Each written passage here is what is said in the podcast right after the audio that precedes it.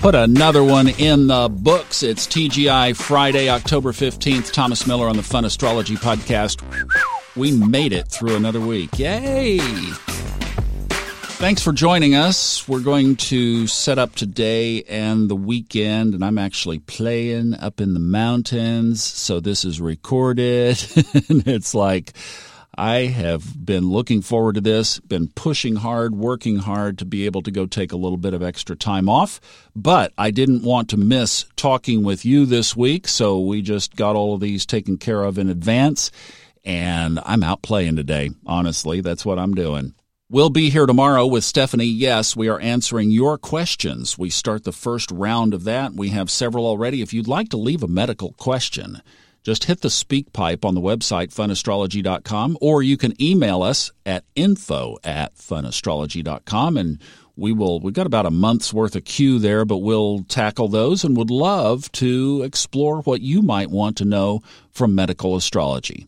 All right first of all today you know we've had this aquarian moon for the last couple of days. It is going to be moving into pisces and we have basically an all day again void of course the moon moves into void of course at 8:32 a.m. Eastern Time this morning and continues all the way until 10:21 p.m. Eastern when it moves into Pisces tonight. So like 8:30 this morning till 10:20 this evening East Coast time. I really like how this corresponds with my own personal schedule and yours because we get a Piscean weekend this weekend with the moon there. So it's a great weekend to do this reflecting work, to step back, to tune in intuitively, to ask for answers to questions that might be plaguing us that have been of concern over the past 18 months or past two or three weeks. Intuition will be running high. Perceptions and emotions could be running high. Be sure to have your spiritual game on high between now and Sunday night when the moon will go void of course again, staging to move into Aries on Monday. But this is really cool because after today, like all day tomorrow, all day Sunday, Piscean moon. Really tune in this weekend. You know, you might even think of doing some kind of a little mini lunar ceremony this weekend. Because remember, it goes without saying, we have Neptune at home in Pisces and now the moon going through. So that's just like this triple shot of intuition, perception. Also, could be some confusion. So get on both sides of that coin. If things are foggy, do your intentions, set your practice and your resolve that you will get answers over this weekend and spend the time doing it. So you want your A game on for the next couple of days. And Venus gives us a nice gift to kind of punch this. Now remember, Venus is in Sagittarius, so we've got this amplified Venusian energy anyway around love and beauty and harmony and all things wonderful and lovely. Well, we get a trine tomorrow with Chiron at 2:49 p.m. Eastern. And that just brings this whole like as we're doing this work, what I see with that are wounded healer, Chiron, you know, this thing that we struggle with through most of our lifetime. Venus is just giving us a great big hug. it's like, you know, and maybe that's part of what you would want to get some answers to is something around that wound. Why am I experiencing this? Well, Venus is just giving you a lot of love in that area tomorrow. And then tomorrow evening, now this is at 923 in the evening, East Coast time tomorrow, Venus sextiles Mercury. Yeah, Mercury's in retrograde and it's kind of, uh, you know, doing its thing. And it really hasn't had a lot of major aspects this uh, this go around. But this is a sextile. It's a favorable aspect. It's a playful favorable aspect.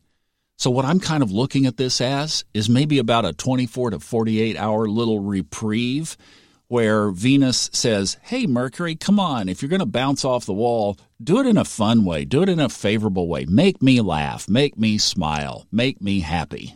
so maybe, maybe you won't have as much frustration. Maybe we all won't from some of the things. This has been a strong Mercury retrograde. I know a lot of people have been feeling it. So maybe we'll get a little bit of lightness around that as Venus comes and gives Mercury a hug tomorrow as well.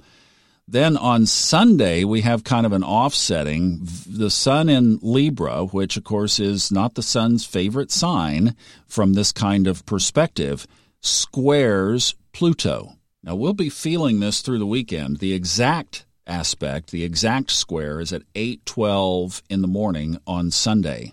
That means that during this Piscean moon that we're going to be doing this work, that stuff is going to be coming up that we're going to be taking a look at as far as transformation. So, part of your practice would be to look at what needs to transform and just let it come up because it wants to come to the surface. Now, it's saying, I will get there one way or another. That square can be a little bit scratchy. Maybe something comes up. Maybe something happens. Maybe an event. Maybe whatever. But just be aware that the sun, the ego self you, is coming into this scratchy aspect with the planet of transformation, the planet of death and rebirth. But I'll tell you what, when we get on the right side of just allowing things, even looking for things in our life to work with the universe, to say, if you will show me, see, this is what I'd be doing on Saturday. You could bypass that whole square on Sunday by just spending Saturday in your Zen zone asking intuitively what you need to be working on, and you will probably perceive it, and then you can get your journal out and figure out five action steps that you can take toward it.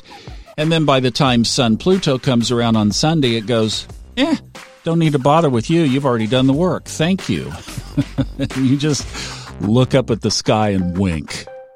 I hope you have a wonderful weekend. Sending you all kinds of love.